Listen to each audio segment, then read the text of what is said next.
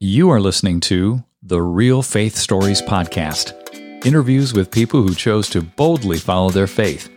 I'm your host, Brian Robinson. Now, let's meet our guest and hear their story.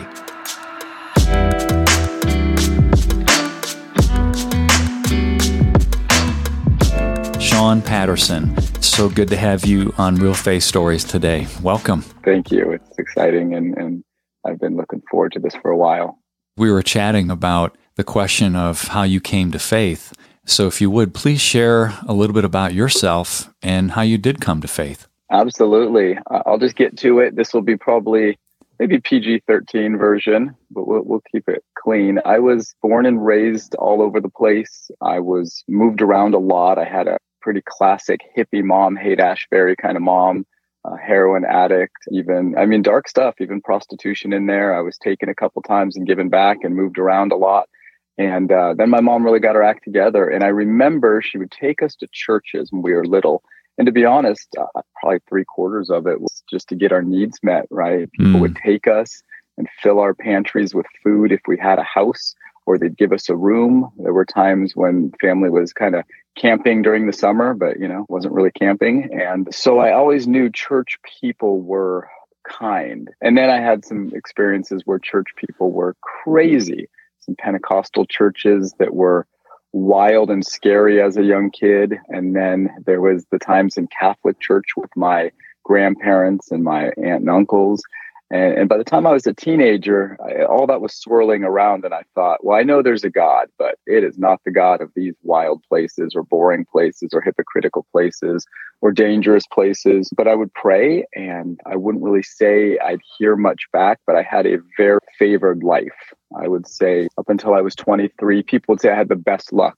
I mean, to the point of, I mean, I almost won the lottery once. I, I picked four of six numbers, won a couple hundred bucks or maybe a hundred bucks, but I was one number off each one of hitting uh, $10 million.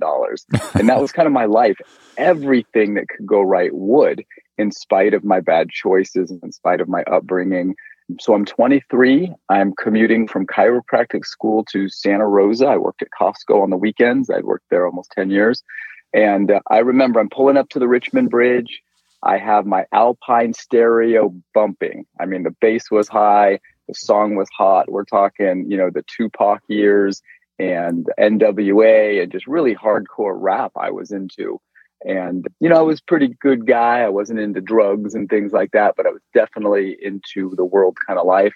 And and I'm driving on the Richmond Bridge and as clear as day, everything just goes silent. And I just hear three words, go to church. And it was one of those strange, serene, kind of scary moments where, first of all, I said, Did my stereo just cut out? And I start fumbling with it because it was gone. The, the music was gone. The stereo literally stopped and you heard go to church.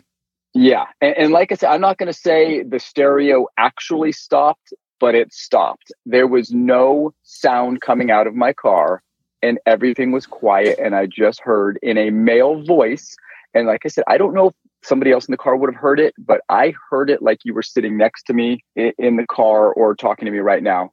Go to church. Wow. Just like that. Not yelling, calm, not elevated voice, just a nice go to church. And then it all kind of came back and I went, what the heck was that? And I might not have said it like that. I, I, might have been a little bit more emotional about what I said. And I just continued on to work, you know, Richmond Bridge, go through Marin County into Santa Rosa. Boom, got to work. And uh, I go into work and I'm a supervisor, a front end supervisor at Santa Rosa Costco, which was a great store. Everybody loves Costco. You know, you could buy everything in bulk. Love and, Costco. Uh, love it. Yeah, I love Costco. And these were the early years. This was the busiest store in the company other than Hawaii because everything cost 20 times more in Hawaii as far as uh, income. And it was my friend network. I had worked there for years, going through college, junior college, at Sonoma State University and poked around in San Francisco a little bit, getting my my units, and then I was in Hayward at chiropractic school. So, but most of my network was Santa Rosa. So I'm the guy in charge of the money. So meaning when every department like photo or tire or something needed cash change, they'd come to me and I'd, you know, go between the vault and get the money. This guy comes walking up. I'm just signed in. I'm pinning my cute little Costco name tag that says Sean, you know, serving you since 1992 on it or, or whatever it was. Mm-hmm. And a guy comes walking up and I recognize him. I go, oh, that is Jeff from One Hour Photo. And I don't know Jeff well, but he's always happy and smiling. And he walks right up to me, says, Hey, I need some change. I say, Great. How you doing, Jeff? He's like, I'm terrific. And he just says, What are you doing tonight? and I go, Terrific. It's Saturday. I have no plans, no parties going on. This is great. I've never partied with Jeff. And that's exactly what I thought. And I said, Nothing, Jeff. What's going on? He said, My church is having a, a kind of an outreach night. He didn't say outreach. I don't even know what he said. I was a little surreal at the time. The minute he said my church, he said, Would you like to come? And he paused. And I said, Yes. And that's how I kind of started reintegrating myself back into church. I met him there, and um, you know that feeling of going to church the first time when you don't know anybody. And, yeah. You know, and it's it's terribly awkward. And I'm not going to say the heavens opened. I went to church. He was there. The minute the service was over, I ran out the back. I said that was horribly uncomfortable. Never doing that again. and uh, but then just that feeling, that conviction of no, no, I think he should go. And so after a few weeks, I mean, Jeff wasn't there on Sundays. He he was trying to be a firefighter, I believe, and I was just kind of going by myself, the same church, and I'd work the weekends and a lot of times party Saturday night, and I'd go to church on Sunday morning.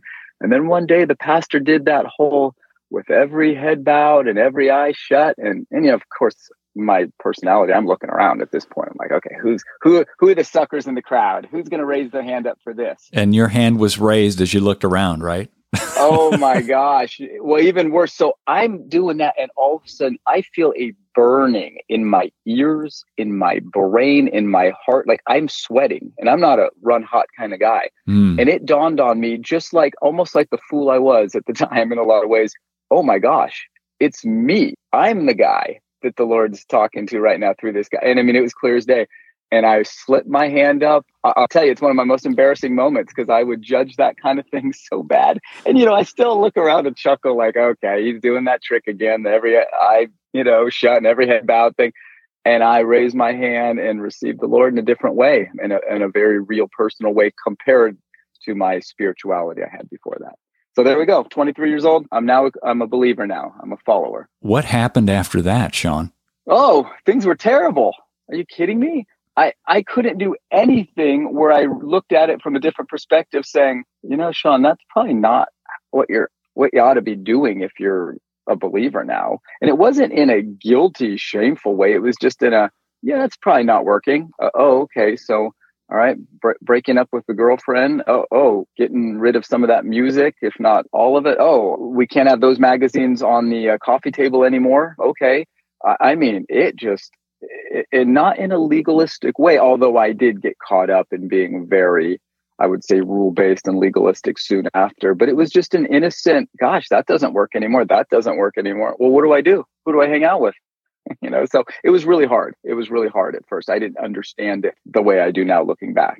How would you counsel somebody looking back at that moment when, yeah, I need to get rid of this, get rid of this, but you don't want to be legalistic about it?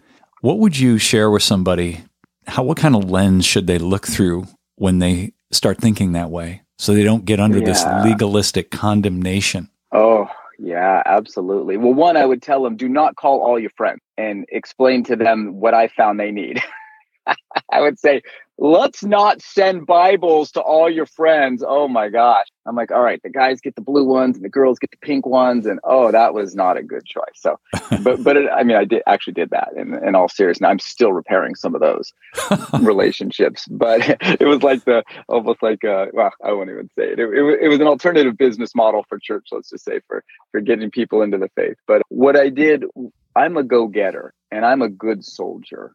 You know, I I love the idea, and you had mentioned earlier grit. Oh, I, that resonates with me. You know, I'm going to outwork everybody. I'm going to rise to the top because I have a chip on my shoulder because I didn't have the things I wanted when I was growing up and the stability yeah. and the successes and the favor. So I'm going to go get it. So I just translated that into my faith now. Oh, now I got God. And these verses say you're a conqueror and you're you know, put on the armor of God. And I was a soldier. But what I did, what I would tell myself now, if I wrote myself a letter and I was a first day believer, I'd say, Sean, there's this scripture in Jeremiah 6, I think it's 616 that says, stand at the crossroads or stand at the ways. And, and I'm paraphrasing, but wait and look and search for the eternal way or the ancient way or the old way. Mm. And when you find it, then walk on it and you'll find rest for your soul. And that connects into Matthew, where Jesus says, you know, all you who are heavy burdened. And uh, I stumbled upon that a few years ago and I said, oh gosh, I wish I had this then because I just went for it. And I didn't realize there was a crossroads of different opportunities and possibilities that the Lord would lay out for me. And He'd let me take whatever one I want. And He let me take the one I knew best, which was the one where I just make it happen and I perform and I, I'm self sufficient. And I've since had to hike all the way back down that road to that crossroad. To probably took me 20 years, and now I'm standing there again, going, "Okay, I'm not going back down that way, and I'm going to wait at this crossroad until I really have the clarity and the calmness and the peace of the Lord before I walk down another path." So that's what I would say. What brought you back 20 years to that crossroad? How was that journey? Oh well, y- you know how that journey goes, right? It's called pain. It's just called pain. It's called why isn't this working? Why can't I work my way out of this one, think my way out of this one, buy my way out of this? You know, I, I mean, and, and it almost got to a point in my life where nothing worked the way it ought to. So I'll counsel patients on chronic pain. I'll counsel patients on adrenal hormone health and weight loss, on uh, good sleep, on peace of mind, on exercise, on all these things, nutrition, even their spirituality. You know, I, I, think we all are have a role sometimes of being a pastor to someone, not a vocational pastor. But mm-hmm. and I found that being so successful with my patients. And it was the, the very things that were eluding me. And it got to a point where all of the categories, okay, I hurt, I'm not sleeping. No matter how clean I eat, my stomach seems to be agitated and hurting. I feel tense. I'm constantly battling the desire, lustful desires of the world, like in every category. And I'm just chasing shiny things. And I said, Oh my gosh, I need to stop down this road because I don't have the energy I did in my 20s to be that good soldier running a marathon every day. I'm 47 now. I am starting to wear out. And so I decided instead of medicating everything away or using addictions like a lot of the world gets caught up in, I, I saw that for what it was. I didn't want to go that way and buy more time doing it that way. So I decided to just say, yeah, I'm not doing it right. And I don't have the answer. So I'm going to hike back to the crossroads. So in this movement back to the crossroads, you've decided I'm not going to medicate. I'm not going to do the things that are going to prolong this that are going to buffer, allow me to continue buffering, right? What did you discover? Well, I discovered how much fear I have. That is something I always knew and hated about myself. I was a scared kid. Hmm. And I feel like even at 47, with my physical strength and confidence and ability to almost crave awkward situations now and and walking in the dark and all the things like I proved to myself I, I conquered, I still was and, and am a lot of ways that scared little boy inside. And that fear was very humbling to accept this. I cannot conquer this. And only the Lord, only the Lord is going to help me with this one because that fear drove me to be super controlling. My wife probably has no idea that I'm controlling, but you know, I'm sure somebody out there does, right? You know, my, my, my, kids, my, my teenagers have no idea I'm controlling. But, you know, if you ask a neighbor or something, they might tell you. Right. If, if anybody knows you're controlling, it's your wife. We know that. Oh, my goodness. yeah. And, uh, but, you know, it's easy to dismiss the ones you love because, oh, they just, you know, they don't know what they're talking about or, yeah. you know, but uh, yeah, I started to really realize, oh my gosh, I just, and, and it's not like I'm a recovered control addict. I'm in recovery, right? To my daughter just recently, you know, we talked about having this new little puppy, you're cleaning up accidents. Why'd you grab so many paper towels? You only need one. Like, well, who cares how many paper towels? And I could build the argument, well, you know, the environment, and I do care about the environment. I do care about efficiency and I do. But but what is it in me that's so moved by taking two paper towels instead of one? You know, what is it in me that cares so much? And so those kind of things, those little rocks in the shoe kind of feelings every day. That's really what how I saw it. This resonates, I'm sure. It resonates with me because I've been a type A person. I'm gifted with that intensity. I put that in air quotes. and my kids see that in my life. And I'm grateful for the pain, as you stated, that has allowed those things to mellow, but it only has mellowed to the extent that I've discovered God wants to walk with me in that and that I need to continually give that over to Him and be aware enough by His Spirit that I need to release this to Him. Because if you don't have the awareness, you're stuck. Absolutely. It's yours to carry if you don't have the awareness. He'll let you carry the backpack full of bricks, you know, metaphorically speaking. Totally. So I, I would suspect that part of your journey has just been the increasing awareness, God shining the light on these things, and you being open enough to receive that counsel from Him that, hey, these are contributing to, these are factors that increase this control. Fair enough? Fair enough. Absolutely. Yeah. So, as a fellow controller, tell me what you've discovered in your quest to not control. Yeah. Well, what I discovered is sometimes my first, and it's more discover slash discovering. But one thing I've really noticed, and you asked me earlier, and, and, and that I really appreciate now it coming full circle. You said, well, what happened after you found the Lord, the Lord found you, and you became a believer or walking in the way. And I said, well, things really, I'm paraphrasing now, you know, things really sucked. That's what happened for quite a while. Um, and then they got great, but I mean, there was a, a, really rough season. And I've been through those, you know, vacillations of lows and highs. But when I started to realize I'm controlling and I started to pull back control, things sucked again. And I, I, that's a clinical language. And, you know, my, my, my chiropractic degree allows me to use that medical terminology. So, yes, that's right. But it did. Things were really painful. Like I, I would expect, okay, I'm pulling back control and now you know, I'm a good soldier, right? I'm pulling back control. I'm choosing to trust the Lord in this. So the outcome has to be good, right, Brian? Like the mm-hmm. outcome has to be good. Mm-hmm. Oh, no, no, no, no. The outcome looks even worse, almost worst case scenario. I'm going, oh my gosh, if I controlled that, all this now wouldn't have happened, but I didn't control that. So now this and this and this. And I, mean, I can give you a couple recent examples. They're hilarious. Sure. But they're real. I mentioned before, I have a new puppy at home. And this was one of the first times in 20 years I said, Renee, that's my wife. I said, I'm not really supporting this, but I'm not saying no. And she knows me. If I say no, she's going to she's going to honor that if one of us says a hard no, it's a no, even yeah. if one of us is a hard yes. You know, it's just the way we've done life. And we're really kind of I don't like to use F words, but we're fair when it comes to decision making. You know, we we really do care about what each other think.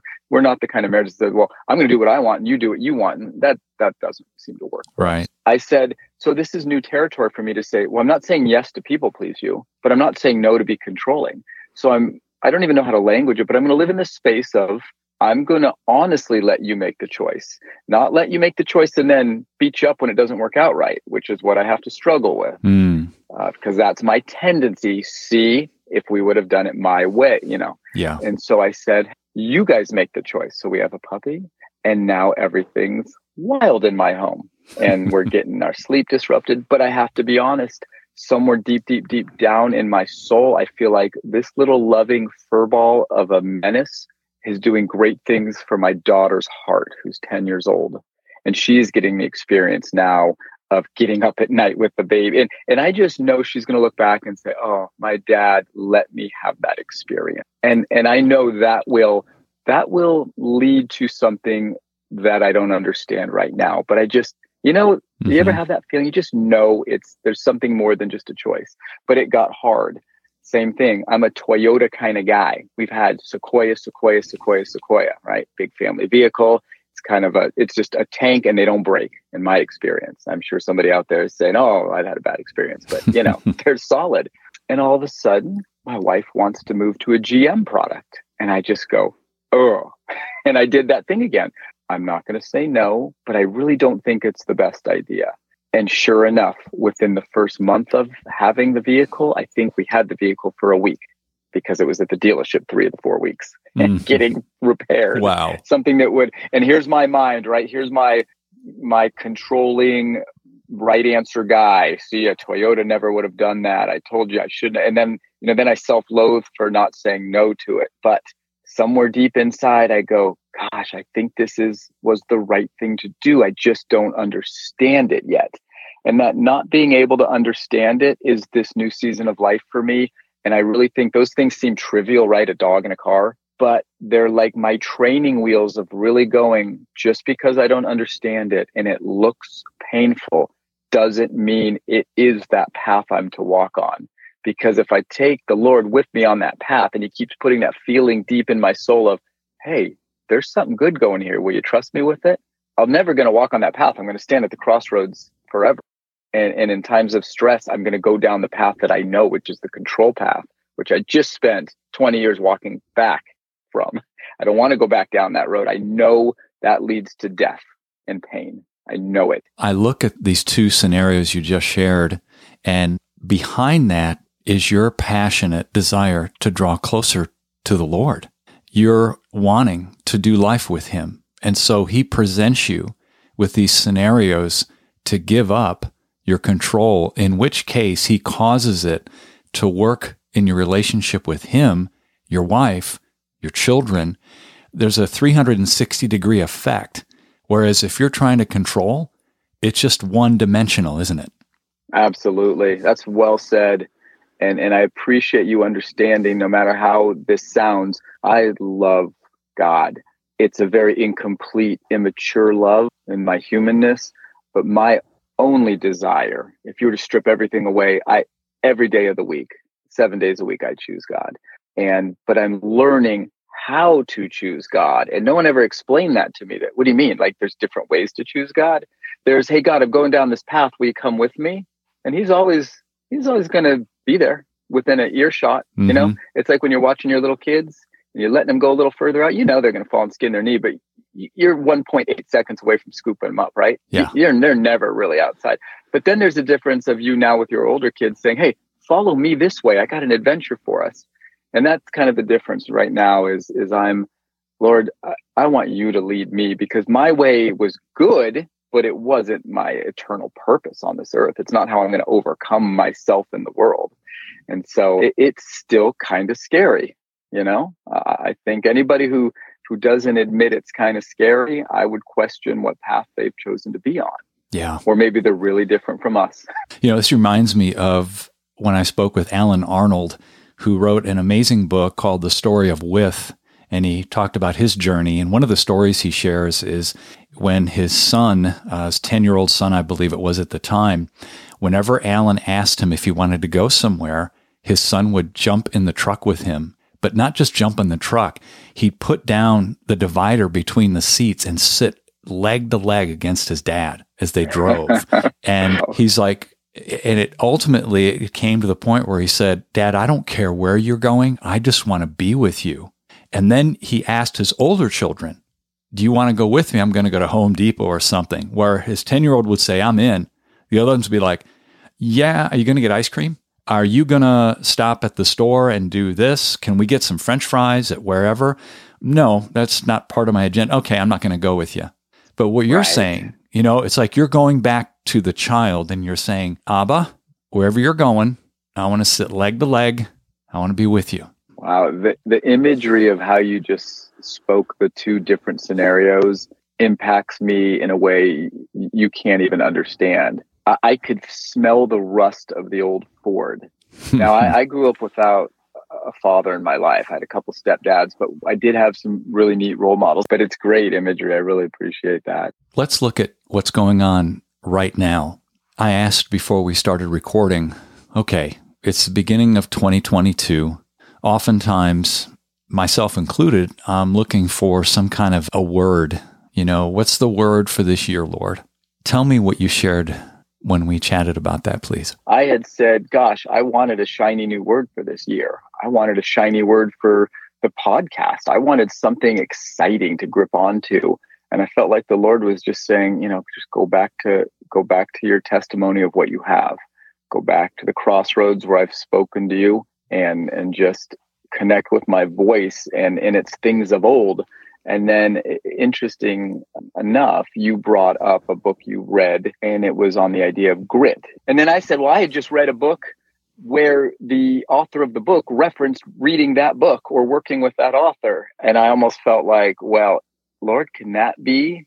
Could that be the shiny thing that's not very shiny and it's not very new? And there is something to that idea of grit. And, and I'd love you to like, how did you explain it? The, the way you explained it gave it so much more texture to me because I've always associated grit with just grinding, and that has like a negative connotation. And and I don't want to strive and grind. Grit is different than that. The way you you mentioned it. The book by Angela Duckworth. One of the components that I remember is she was referencing a study that they did with people that went to West Point, and what they discovered was it wasn't the grades and it wasn't necessarily the performance in school that showed somebody would be successful in West Point, that they wouldn't drop out after the first difficult few weeks. What was a better determining factor was they were able to put their head down and be consistent and to press through. It wasn't mm. education mm. and it wasn't necessarily experience. It was a gut level kind of a grit and ability to persevere and keep going regardless of the circumstances, and to be consistent day after day after day. Yeah. When I get the imagery in my mind, I feel like I know that road. And I think when I'm not motivated by walking with the Lord, that road is exhausting. And I think that's why grit quickly fills my head with words like strive and grind. But I also know my success in life comes from small, consistent, incremental changes over time. And that is really the basis of my practice model. When I, uh, you could say I coach people, but I, I really, I mean, what I do, I befriend people and create relationships with people that like me or respect me and I like or respect because it's not always both. And there are people that I, I'm pretty sure they don't like me, but they respect me and they get really good results. And that's okay because I find value in being respected as much. And I, that's, you know, even though being liked feels good, being mm-hmm. respected, I think is, is on a level of truth where like is an emotion and, and it's a deeper, a deeper truth respect but little things just you know my my practice model that that crossroads and i'll use that imagery whether people are spiritual or not spiritual or christian or catholic or atheist i will say hey in an in an ancient amazing book of jeremiah the author talks about this crossroads and we're at it right now. And you got to pick which way you want to walk and and part of that is can you make small consistent changes and hold the line keep them going day after day you know, neuroscience is showing at least 63 days to change a behavior neurologically and rewire a new behavior. I mean, that is actual neuroscience. Caroline Leaf very clearly explains that in her books and podcasts and audios and TED Talks on how neurology actually, the brain will literally rewire. But if you don't do it for day after day, it quite literally turns to heat and dissipates the neural structures. You, you quite literally become full of hot air. And I think that's what happens to people. That shiny thing, they chase it or they go down that road and then it's not sustainable. You miss a couple days and it goes away. So when you say, what is that shiny thing um, or that new thing? The new thing is kind of the old thing. And that sounds cheesy, but it, it it's like a renaissance back to maybe grit and maybe consistency and, and, and trusting that this doesn't feel good. This doesn't give me that dopamine hit. This isn't the same thing as when I eat ice cream or look at social media or, or violence or drugs. This isn't the same, oh, this way of walking and walking with the Lord will give you the things that sustain those high emotions because they're now permanent in your brain where you have joy and peace. You know, you're not using tomorrow's grace and energy for today. You have enough for today. And so I hope that makes sense. I'm starting to get more into how I talk and practice, but it's, you know, it's it's walking when you don't want to walk. As simple as that. Everybody, you know, it's the first of the year, right? The shiny new things are new testing, new protocols, new workouts, new diet plans. I've already gotten emailed and texted to me some of the fanciest, prettiest, really cool research based programs and diets and supplements, even today at the gym. somebody walks up to me, hey, what do you think about the carnivore diet? Hey, what do you think about this herb and supplement? And and there's so many shiny things and they're great. But I always say, but are you doing the basics? Are you walking every day? Oh, you know, that's just that's boring. That's a waste of time. I go, well, but that's how you get to where you want to go. Simple things over time. Yeah. And and everybody's trying all this complicating, shiny, exciting, emotional things that cost a lot. But the reality is, I rarely see anybody get to where they want to go doing that, including myself. I've chased plenty of shiny things, but that slow walking, okay, 6,000 steps a day for a year, and then the next year, seven. And then this was, you know, in December, I said, I'm going to just walk 10,000 steps a day for 30 days and see what happens. And I had more change in metabolism and fat burning in that month than I probably had almost the whole prior year of 2021. That's amazing. Because isn't it wild? I was on the see, I was on the tipping point and I didn't know it. And I challenged myself and I felt like it was a, a deeper challenge, not just a mental. Like I felt like I need to really show people how this works and trust that okay. And I was very vulnerable. I was telling people, hey, look, I'm trying to lose some weight here and this and that. And the minute I hit 10,000, it was almost like I opened some new door. Mm. And I was hmm. already at 9,200 on average. 800 steps, you're going to tell me did something? Did. And, and that kind of comes back to that grit. I just did it even though it seemed trivial and I was doubting even with my physiological knowledge of how the body works. I was doubting it was going to do anything, but it really did something. This reminds me of a story that I share in my book, The Selling Formula. I um, knew a lady that I would see every year at a golf outing that we sponsored. And every year she showed up with a new pair of clubs, new clothing, new shoes.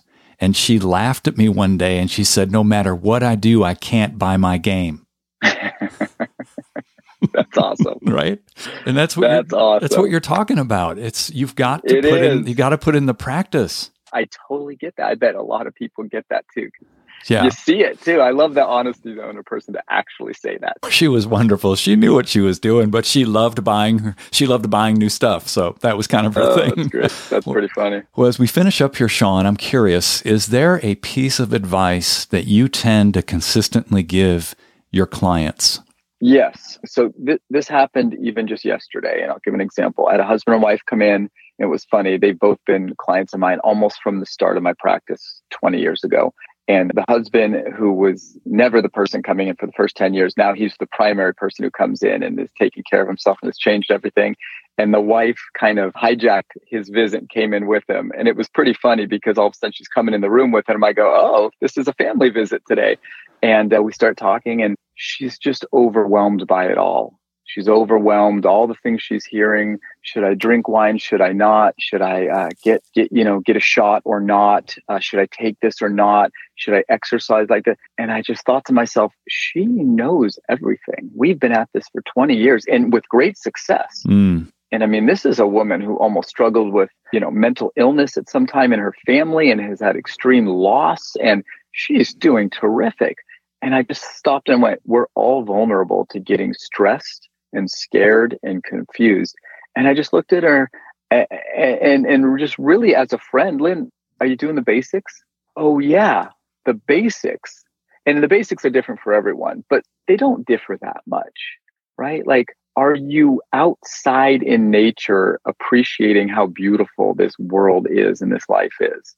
And hey, by the way, while you're appreciating that, make your left foot go and then your right foot go forward and then your left and then your right and do that like three to 5,000 times, maybe 10,000 times.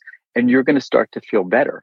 And, you know, it's almost like, you know, run, Forrest, run. Where, where's he going? Well, it wasn't about where he was going. It was just about he was running. so I tell people do that. Hey, are you eating when you're hungry? Okay. Yeah. Cause some people overeat when they're hungry. Some people don't eat when they're hungry. I said, well, are you eating those five to 10 things we talked about really work well for your body. They keep your hormones healthy and healthy. Oh, oh, yeah, yeah. And what we found out is she wasn't doing the basics anymore. She got off track. So, in all honesty, and I use this sometimes, I didn't yesterday, but come back to the crossroad and just sit there and wait. Look for the better way, the eternal way, the ancient way, the way that's always been there. It's not new and shiny. No, it, it, it may be shiny when you get down there, but it's not going to be it's not going to contradict the basic way of being well. And so I just say, hey, are you doing the basic stuff that we agreed work for you? And, and I think that's where relationship comes in and why you have to have people in community. Because if you don't know what is basic for you, you can't use somebody else's basic. It might not work. It might get you in trouble. So I have my basic things I do. Yeah. You probably have your basic things. If I said, Hey, Brian, what are the three things that you do to be well? They might be different than my top three. So you need some relationship and people to help you test that. I'm sure your wife and your children have been great and some business, you know, peers and pastors and and but yeah, are, are you doing the basics? That simple. Are you doing the basics? Right on. Well, as we finish up, could you please pray for our listeners, Sean? Yeah.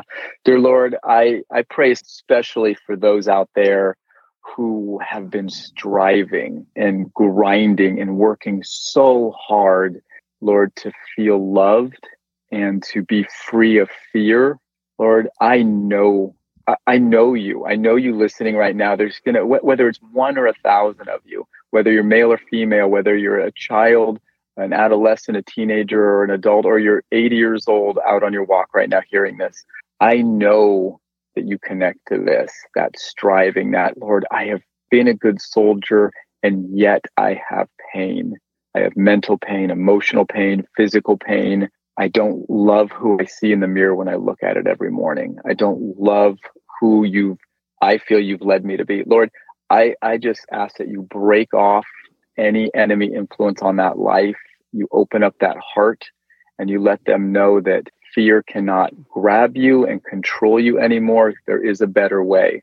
Lord, I just pray that we all collectively come back to the crossroads and we just wait and we rest and we take a breath and we look for the eternal way, Lord. And when we see your eternal way, your ancient path, Lord, we walk on it with you and we get that childlike freedom and peace where we're skipping and running and playing pain free. Lord, I, I thank you so much for reaching into the hearts of us type A, fearful, controlling, it's all got to be right, grinding kind of psychological people we are here on earth, Lord, that you love us in spite of ourselves.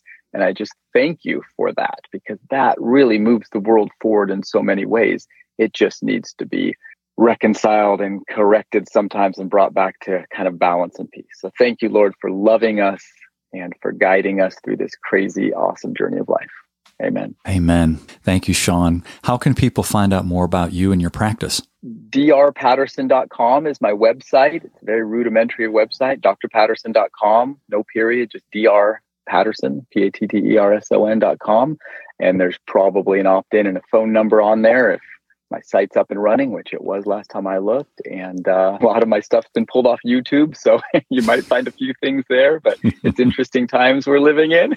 yes, so, sir. But yeah. And, and, you know, if there's a will, there's a way. It's funny how we find each other.